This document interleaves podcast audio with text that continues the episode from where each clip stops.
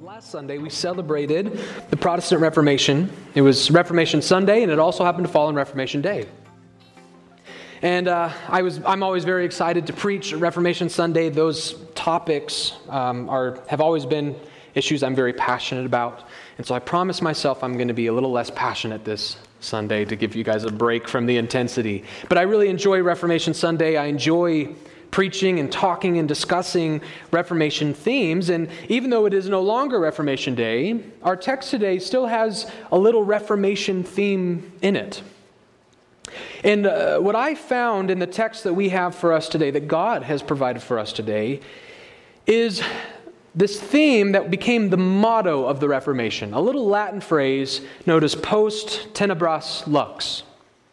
Post tenebras lux is a Latin phrase that was so popular to the Reformation that in the city of Geneva, which was kind of the triumphant Reformation city where John Calvin was one of the primary leaders there, that their currency, their money, their, their, their, had, had the post tenebras lux printed in it. That's how important this phrase was to the reformers. And what it means in Latin is after darkness, light after darkness, light.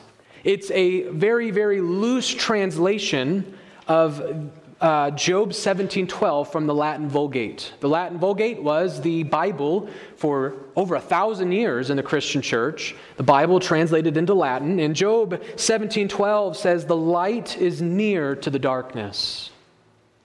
There is light near to this darkness, or after darkness, light. This phrase was sort of hijacked by one of the Batman movies in the popular Christopher Nolan trilogy series, and one of the Batman movies' big theme was the uh, dawn always, uh, the night is always darkest before the dawn. The darkest point of the night comes right before the dawn. There is light close to the darkness. After darkness, light. And what this metaphor means is that God loves to leave glimmers of hope in dark times. That when the Christian church, or even I would say when you as an individual are going through something extremely difficult, extremely painful, you always have reason to believe there is a horizon about to break forth into this darkness.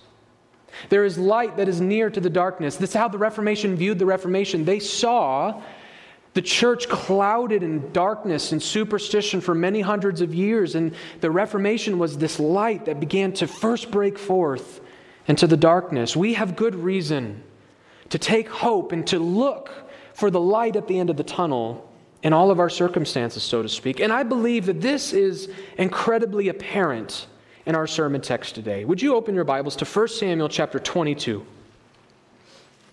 1 Samuel chapter 22. We will read the, we, we've, we've already read through verses 5 we will begin in verse 6 and we'll read the whole chapter, but let's first just read from verse 6 to verse 10 together. If you would follow along, and these are the very words of God. Now Saul heard that David was discovered and the men who were with him. Saul was sitting at Gibeah under the tamarisk tree on, with his spear in his hand, and all his servants were standing about him. And Saul said to his servants who stood about him, Hear now, people of Benjamin. Will the son of Jesse give every one of you fields and vineyards? Will he make all of you commanders of thousands and commanders of hundreds, that all of you have conspired against me? No one discloses to me when my son makes a covenant with the son of Jesse. None of you is sorry for me or discloses to me that my son has stirred up my servant against me to lie in wait as at this day.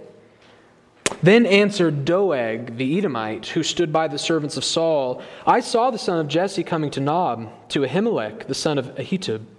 And he inquired of the Lord for him, and he gave him provisions and gave him the sword of Goliath the Philistine. Let's stop there and briefly recap and summarize because it's been two weeks since we've been in 1 Samuel. So let's remind us where we're at in this moment. So, Saul, so David is running from Saul. David has abandoned, not abandoned, but he has left Jonathan and he is running from Saul. And what we've seen over the last few times we've been in Samuel is he went to the priest and he deceived the priest. He lied to the priest about why he was there. And the priest gave him bread to sustain him and gave him Goliath's sword for protection. At which point, David was forced to hide out in the Philistine city of Gath, where he was arrested and brought to the king of Gath. But he, the Lord gave him the wisdom to pretend to be a madman. He pretended to be a crazy person. And the king said, I want nothing to do with this crazy man. Get him out of here. And so David then flees to this hillside that was famous for having these large, deep caves and he went and hid out in these caverns just outside of Judah. And many people, 400 people roughly, from Israel heard about this and they came to meet him, including his family.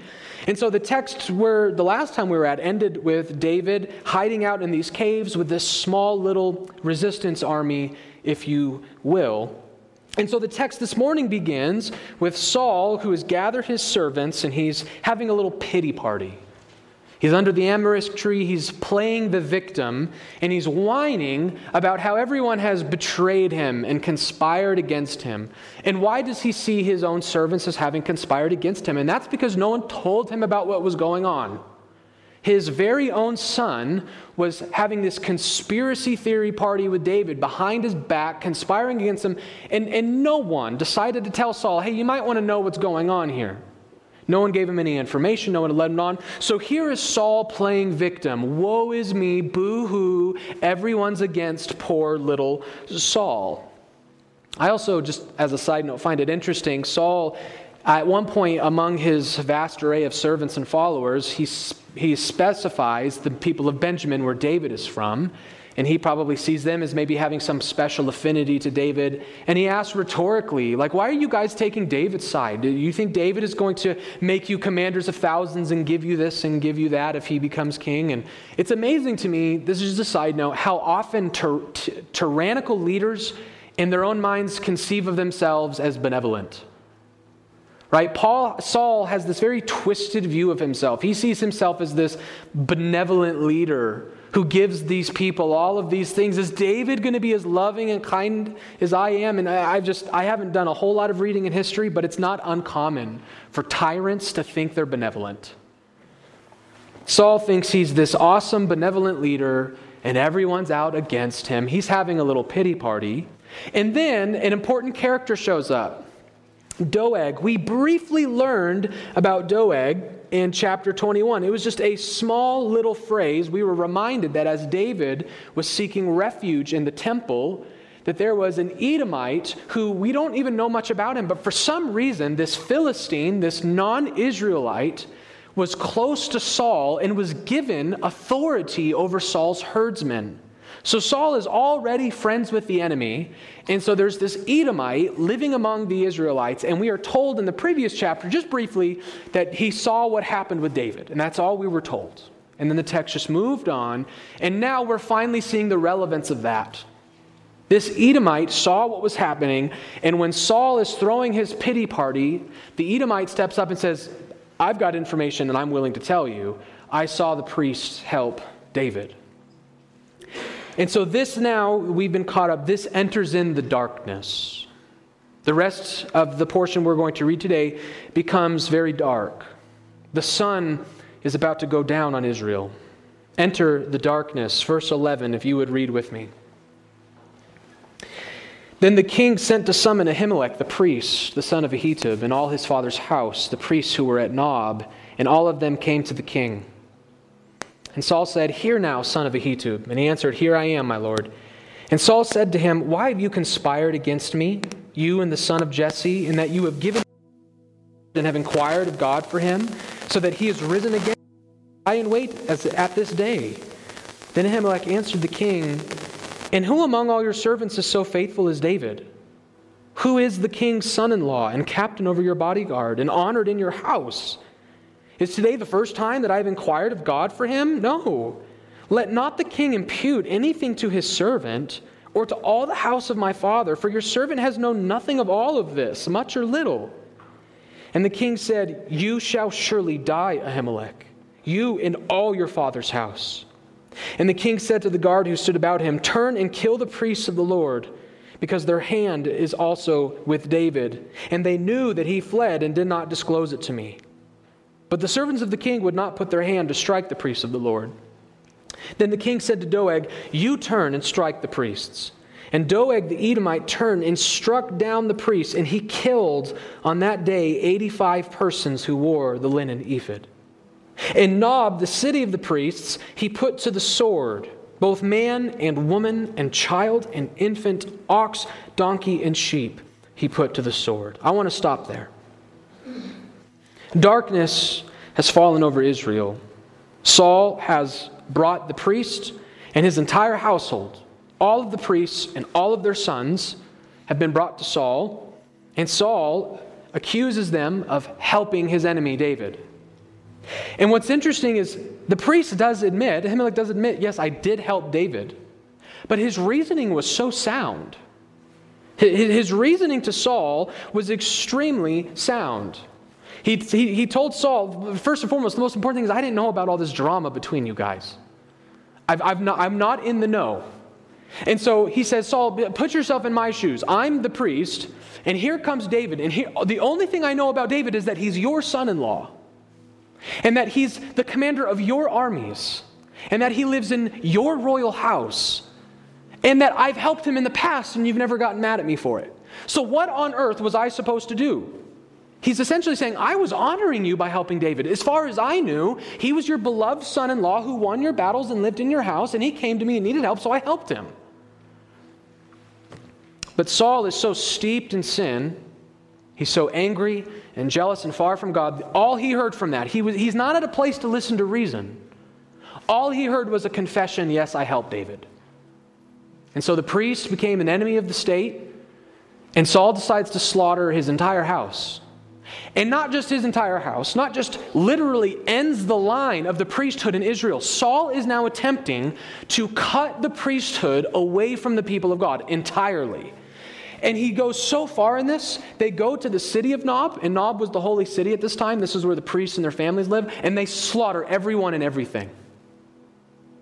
They leave no trace of the priesthood in Israel. And you know what's ironic about this? You want to know, do you remember, uh, it's okay if you don't, we've been through a lot in 1 Samuel. But do you remember the, the straw that broke the camel's back when God finally told Saul, I'm done with you, I'm going to raise up another king? It's when Saul was supposed to slaughter everyone, woman, child, dog, of Amalek, the Amalekites. And he refused. So look at how twisted Saul has become. He wasn't willing to commit genocide against the enemies of God, the people God commanded him to, but then he's perfectly willing to slaughter the women and children of his own priesthood, his own people. That's how twisted and deranged Saul has become. And by the way, all of his servants are guilty of this. Be careful, don't do what I read. The first time I read through this, I thought well of his servants because they weren't they didn't kill the priests. They said, "No, Saul, this is wrong." But then I thought, "No, no, no, that can't be the case here because we are told that he killed over 80 people." And then they went into Nob and slaughtered everyone. You think Edom, Edom the Edomite, do you think Doeg did that all by himself? One man, verse 85, he wins. Did, was it just Saul and Doeg and Nob killing all those people? Were they capable of doing that? No. You want to know what I think is actually happening here? We are seeing the stupidity and sickness of hypocritical religion. Saul's servants are perfectly willing to slaughter Israelite women and children. They're perfectly willing to hold the priests captive to be killed, but they're not willing to actually lay their hands on the priests. And why is this? Most likely, the text doesn't tell us, but I think the best way to speculate is the Old Testament is pretty crystal clear thou shalt not touch the Lord's anointed. A great curse would come upon the man who dared to touch the Lord's anointed. So here they are, they're taking this Old Testament law and they're treating it superstitiously. I'm not going to be the one to touch the Lord's anointed. You let, you let the Gentile kill the priests. I wonder if the law says anything about slaughtering your own women and children. I wonder if the law says anything about holding the priests captive so that others can kill them. This is, this is superstitious religion. These are people who don't care about the law, they don't care about God, they don't care about holiness or righteousness. These are wicked, evil people, but they're superstitious, so they don't want to be the ones to kill the priests. Let someone else do it. Saul and his people are wicked. And they have, they have ended the priesthood. which, by the way, is actually a fulfillment of God's curse against Eli from way back in the beginning of the book. You see the way God fulfills his plans even through evil intentions and wicked men? The fulfillment of the curse of Eli is continuing into our day. And so let us, before we talk about the light and the darkness, I want to talk about this darkness for a minute. I want to remind us of that what we are seeing in Saul is the folly and depravity of sin. I think one of the best ways for us as Christians to, to, to, to, to mortify our sin, to, to put up a stronger effort against our own sin, is to be reminded of just how destructive and dark and dangerous sin is. So keep your marker here and turn with me to the book of Romans, chapter 1.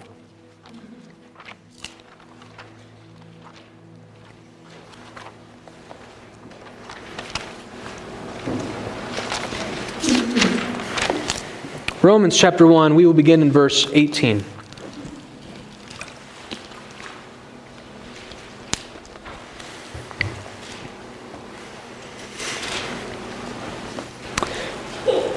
For the wrath of God is revealed from heaven against all ungodliness and unrighteousness of men who, by their unrighteousness, suppress the truth. For what can be known about God is plain to them, because God has shown it to them. For his invisible attributes, namely his eternal power and divine nature, have been clearly perceived ever since the creation of the world in the things that have been made. So they are without excuse. For although they knew God, they did not honor him as God or give thanks to him, but they became futile in their thinking, and their foolish hearts were darkened. Claiming to be wise, they became fools and exchanged the glory of the immortal God for images resembling mortal man and birds and animals and creeping things. Therefore, God gave them up in the lusts of their hearts to impurity, to the dishonoring of their bodies among themselves, because they exchanged the truth about God for a lie and worshiped and served the creature rather than the Creator who is blessed forever. Amen. For this reason, God gave them up to dishonorable passions. For their women exchanged natural relations for those that are contrary to nature. And the men likewise gave up natural relations with women and were consumed with passion for one another, men committing shameless acts with men and receiving in themselves the due penalty for their error. And since they did not see fit to acknowledge God, God gave them up to a debased mind to do what ought not to be done. They were filled with all manner of unrighteousness, evil, covetousness, malice. They are full of envy, murder, strife, deceit, maliciousness.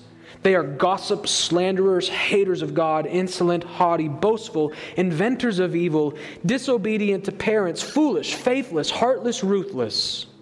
Though they know God's righteous decree that those who practice such things deserve to die, they not only do them, but give approval to those who practice them. That's a long passage, and we're not going to cover every detail of that, but I want to focus on just a, a, handful of things here. In verses 21 and 22, we are told that people who know the truth, they know God, they know His existence, His eternal power, and this, by the way, is, is referring to all of mankind. Saul is uniquely culpable because he has been given more light than just the light of nature. Saul not only has the light of nature, but he received the law of Moses. He's been given more light and more revelation. He has been touched by God in ways that the pagans around the world have not been touched. He is even more accountable for what he knows of God, and Saul, like all other pagans, has taken what he has known to be true and he has rejected it. He has walked from God, he is far from God. And what happens to those who are far from God? The text, three different sides, says God gives them up. This is an amazing concept here God giving men up or giving men over. You know what that means? Even in wickedness, even in sin, when, when we experience the wickedness and sin of other people, we have reason to praise God. You want to know why? Because the Bible tells us that even among sinners, God is restraining them. It's not as bad as it could be, and that's not because of benevolence on behalf of the sinner, it's because of benevolence on behalf of God who is restraining individuals. But the text tells us that some people can resist so much.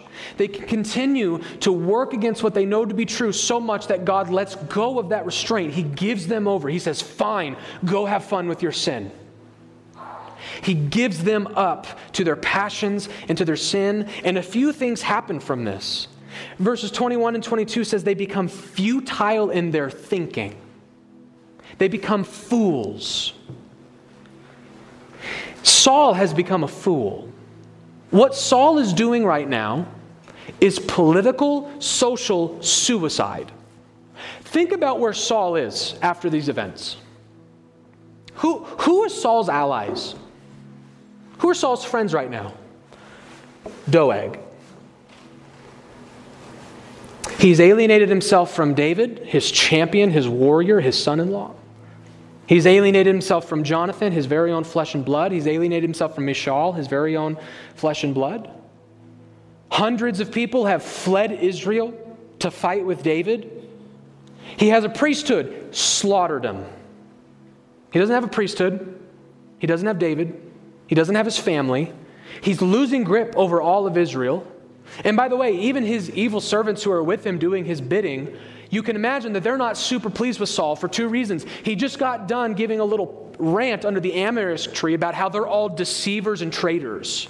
And then he tried to make them kill the priests, which none of them wanted to do. They see Saul as being this mean dad who's spanking them and pushing them further and further away. Everything Saul is doing is political and social suicide. It's foolish. So, why is he doing it? Saul's not a dumb guy. Go back and reread through 1 Samuel. Part of the reason why Saul had such great success at the beginning of his kingdom, because he was a very smart man. He was the one, as they were going against the Philistines, who stopped and planned and devised, and they won because of his military prowess. He was a bold man, he was a smart man. He's not a dumb guy, so why is he being so dumb? Because sin has no interest in reason. Sin clouds your reasoning, it corrupts your reasoning. Sin is by definition foolish, it is anti reason. When we pursue sin, we are always pursuing foolishness, always. And this is why, by the way, we have no problem in the Christian world with understanding that some of the smartest people in world history have rejected Christianity. That's no problem for us. That doesn't mean Christianity is wrong or something that only stupid people believe. But because even really, really smart people, if they've been given up to their sin, who fall in love with their sin, will do anything to maintain their sin, to continue in their sin, even if it means taking all the areas of life where they're really, really smart and just being not very smart in this area. You know, I've always thought that about ancient people groups, like the Egyptians, for example. The Egyptians were not dumb people. We live, one of, one of my least favorite things about the society and the world that we live in today is the, is the intolerable, insufferable arrogance by which we look at the past with. It drives me bonkers. How many elites in our society think the people that have come before us are morons because they didn't have electricity and cell phones? Those dumb flat earthers. You know for the vast majority of human history, people believed the earth was round? We figured that out way before satellites. Way before satellites. You do just an modicum of research on some of these ancient civilizations, and you will find these people are way smarter, no offense, than anyone in this room. These people were geniuses. You think Rome was built by a bunch of idiots? You just study ancient Egypt. The things they were able to do with what they have will blow your mind away. Modern scientists study the pyramids and still don't have them figured out. We don't have a clue how these people knew the things they knew the geometry, the science, the physics. It's amazing what these people accomplished. These were brilliant, brilliant people. But they worshiped birds with dog heads.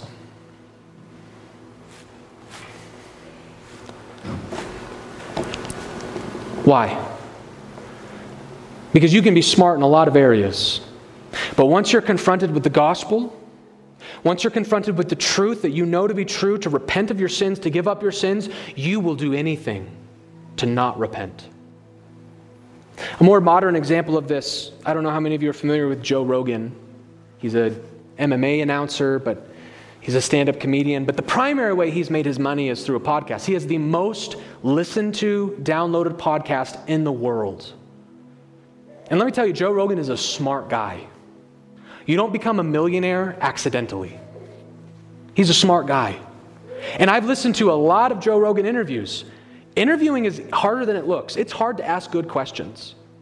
He's a, he's a good questioner. People listen to him not just because he has interesting people on, but because he asks good questions. He's a smart man. And I agree with him on a lot of things. But there's been these clips going around. And one of the things he'll do, he'll have a guest on, and anytime a guest says something controversial, he has a guy on a computer start looking it up. So he, he holds people accountable for their words. He says, wait, wait, wait, let's look that up. That sounds crazy. It's like on the fly fact checking. He holds you accountable. He has good questions. He's a smart guy. He's a rich man. But I saw these clips going around this last month of him talking about Christianity. Now, let me just say, I, am in control of my emotions right now. I'm not, I'm not losing my, I, have picked my words out for this sermon very carefully, okay? I'm, I'm using this word intentionally. The things Joe Rogan said about Christianity are stupid. I'm using that word very intentionally. I'm not emotional. They're dumb. He said some of the dumbest things I've ever heard. He said things so stupid. He could have just had Jamie look it up. All he had to do was Google search. He made the claim that, that Constantine picked the books of the Bible. Google it. That never happened. Never came close. Constantine, had, we have no evidence whatsoever that the, the books of the Bible ever came off his lips from the moment he was born to the day he died. The Council of Nicaea never touched the canon. He said stupid things. He's not a stupid man. So, why, suddenly talking about Christianity, is he so dumb? Because he loves his sin. That's what the text is telling us. Claiming to be wise, they became fools. And they worshiped frogs and birds because they loved their sin. Saul is a political fool. He has no idea what he's doing, but that doesn't matter because sin is not reasonable. Sin is not reasonable.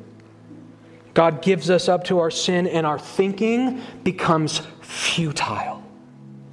Smart people become dumb when they choose sin over glory. But it's not just our thinking that becomes infected. He's, in verses 28 and 29, we are given up to a debased mind to pursue debased passions.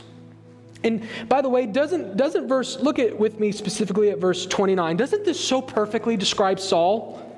They were filled with all manner of unrighteousness, evil, covetousness, and malice. They are full of envy, murder, strife, deceit, maliciousness. That's Saul.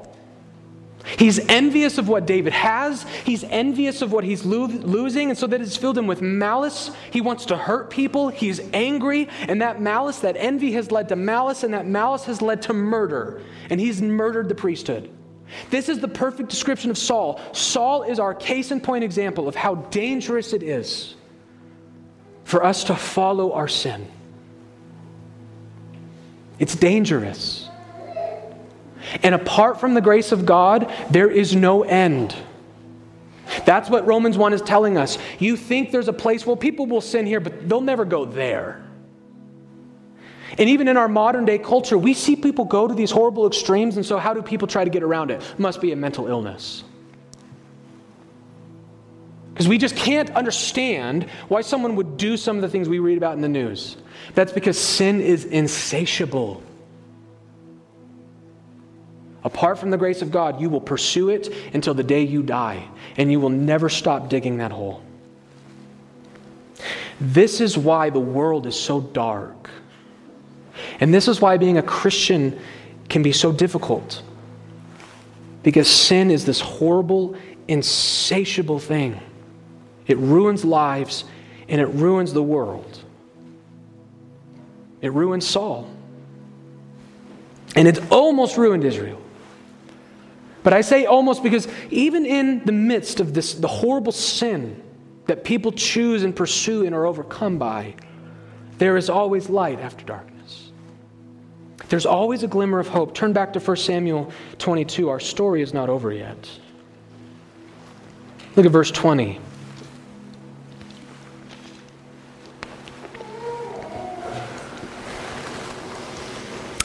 But one of the sons of Ahimelech, the son of Ahitub, named Abiathar, escaped and fled after David. And Abiathar told David that Saul had killed the priests of the Lord.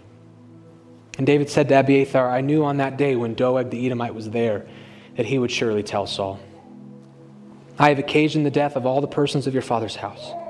Stay with me. Do not be afraid. For he who seeks my life seeks your life. With me you shall be in safekeeping. Saul did not manage to kill every priest. One young man got away. One young descendant of the priest managed to escape the grips of Israel, and he has fled to the remnant. He's found David, he's found the cohort. And this is our glimmer of hope. We have a, an amazing glimmer of hope as one of the priests managed to find David. He managed to find the remnant. God has providentially saved one man from this slaughter. And so here's what this little remnant now has. In the midst of all this darkness, they're, they're hiding out in caves. They're outnumbered, and their friends and their family and the religious leaders have been slaughtered. Uh, this is not a good day for the remnant, but there's hope. And why is there hope? And as we peruse the landscape of this group of 400 men, we see the very foundations of Israel present among them. Well, what do I mean by that? Abiathar is a priest, a legitimate son in the lineage of priests. He has escaped and gone to the remnant, so the remnant maintains the priesthood. They have a priest among them. And who did Abiathar flee to? He fled to David. And who is David? The rightful king of Israel, the anointed king of Israel. So among this little remnant group, they have the priest, they have the king, and we were told, by the way, you probably don't recall in chapter 21, verse 5, that the reason David went where he went is because there's a guy with him named Gad. Gad is the one who sent him to the forest and to the hills. Who is Gad? It's the prophet. Israel has the priest. Saul has no priest, he killed them all. Israel has a prophet. Saul has no prophet. Samuel abandoned him. Israel has a true king. Saul is a deposed king. Saul has no priest, no king, no prophet. That's with the remnant. So even as we look at the darkness and we see the murder and the bloodshed and the evil, do you see the hope? Something is being built among this remnant here. Good things are happening. You look at this from afar and you think, you know what? The guys who I thought were underdogs, that's actually the winning team right now. They're losing in this moment. But they have the foundations. God established the kingdom of Israel on these three foundations. He gave them prophets, he gave them a priesthood, and in 1 Samuel, he gave them their king. These, this is the threefold ministry that the kingdom of God is built upon, and Saul has no pillars, and David has them all. You see the little light in this darkness? Something is happening in these hills and these caves outside of Judah, and it's pretty awesome. The remnant has not been destroyed, God's people have not been overtaken. And this becomes an important message for us. Why? Because the kingdom of God in the Old Testament, Israel, is a typological picture of the kingdom of God today, the Christian church. So, in the hope we see here in Israel, we need to take that hope and apply it to all of our present circumstances. Darkness clouds the church of God often, but we always have hope. Turn to Matthew chapter 16.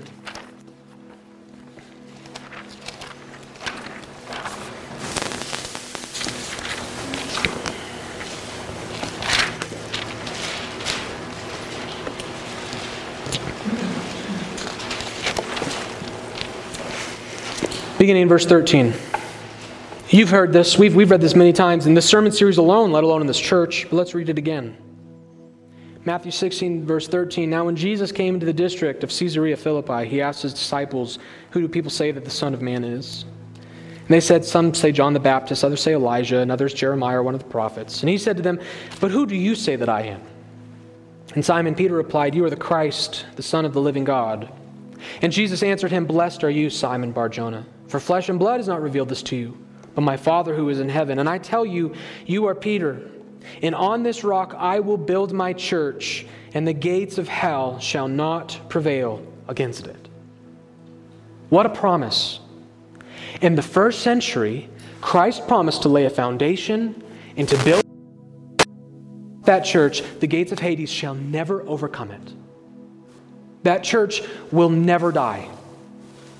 That church will never be destroyed. The church cannot be conquered, it cannot be removed from the earth. This does not mean emphatically that we as individual Christians don't go through hard times. Just ask the priesthood of Israel if, the, if people in the kingdom of God can go through hard times. Yeah, bad things can happen to us as Christians. But as a corporate people, we are victorious. We are inconquerable.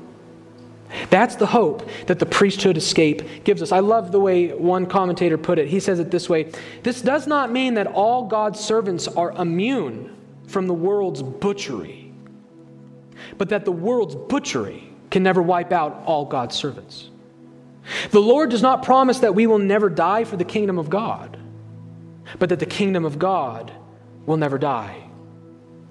The body of Christ will never die. So, no matter what we are going through, no matter what the church is going through, we always have this light that is near to the darkness. And we ask the question how? How can we have such confidence? How can we have such assurance? Look again at verse 18. Jesus says, And I tell you, you are Peter, and on this rock I will build. Why can we trust that the Christian church is inconquerable? Because we're not building ourselves. This is not a, a self construction project. If the church was self building, we wouldn't have made it a day. There's no way the church gets out of the first century. No way. But we're not builders. Well, we are, but we have been commissioned by the great builder. Jesus is building his church. He's the builder, we are not. And by the way, it's his church, it's not ours. That's our other confidence. Jesus doesn't say, I will be your builder and build your church. I will build my church. Jesus is the foundation that we need to have all the hope and confidence and trust in the world, no matter how things go. At the end of the day, no matter how dark things are, here's what the Christian church can say Jesus is on our team. That's all I need. That's all I need. And by the way, why is that? Because Jesus is our threefold ministry. David's remnant had prophet, priest, and king. That's the hope they're left with at the end of the butchering. They have prophet, priest, and king. No matter what we as a Christian church go through, in Christ, we have our prophet. John 1:18, no one has ever seen God, the only God who's at the Father's side, he has made him known. Jesus is our prophet who reveals God to us. We always have our prophet present in the church, a prophet far greater than Gad. In the Christian church, we always have the priesthood. Hebrews chapter 7 the former priests were many in number because they were prevented by death from continuing in office. But Jesus holds his priesthood permanently because he continues forever. Consequently, he is able to save to the uttermost those who draw near to God through him, since he always lives to make intercession for them. For it was indeed fitting that we should have such a high priest, holy, innocent, unstained, separated from sinners, and exalted above the heavens. We have a high priest who lives forever, who intercedes for us forever. And he is unlike the priests of Israel, unstained and holy, exalted above the heavens. We have our prophet, we have our priest, and I keep this in mind, we also have our king. Philippians chapter 2 Therefore, God has highly exalted Christ and bestowed on him the name that is above every name, so that at the name of Jesus every knee should bow, in heaven and on earth and under the earth, and every tongue confess that Jesus Christ is Lord to the glory of God the Father. In the Christian church, we have our threefold ministry our prophet greater than the prophets, our priest who fulfills and is greater than all the priests, and the King of kings, the Lord of lords. And so, we as the Christian church today, we are like David's remnant. And sometimes it looks like the world is winning around us. But we have light in the darkness. That Jesus is building and shepherding his church. And by the way, I know you've heard this theme before. I've preached this very sermon in 1 Samuel before. I was hesitant to go this direction because I've gone this direction before. But I want us to understand why we can expect to see this. What is 1 Samuel about? The whole book of 1 Samuel is God making a king and establishing and fulfilling a kingdom. And so it makes sense to us that one of the predominant themes throughout this book will be God's ability to providentially and powerfully build, serve, shepherd, and protect his kingdom. And this is all type and shadow of the Christian church today. We are individual members of the kingdom of God. And so, what we take from 1 Samuel is God is capable of building his kingdom, of protecting it, and continuing it. So, we're going to see this theme probably more. And we need it. In the days in which we live, we need it. We need to be reminded that the church of God cannot lose. We can't. To summarize that point in conclusion better than any words I have, let me quote from the Westminster Confession of Faith what they say about this unconquerable church. This Catholic invisible church, Christ hath given the ministry, oracles, and ordinances of God for the gathering and perfecting of the saints in this life to the end of the world, and doth by his own presence and spirit, according to his promise, make them effectual thereunto. This Catholic Church hath been sometimes more or less visible. And particular churches which are members of it are more or less pure, according as the doctrine of the gospel is taught and embraced, the ordinances administered, and public worship performed more or less purely in them. The purest churches under heaven are subject both to mixture and error and some have so degenerated as to become apparently no churches of Christ at all. But nevertheless, there shall be always a church on earth to worship God according to his will. For there is no other head of the church but the Lord Jesus Christ.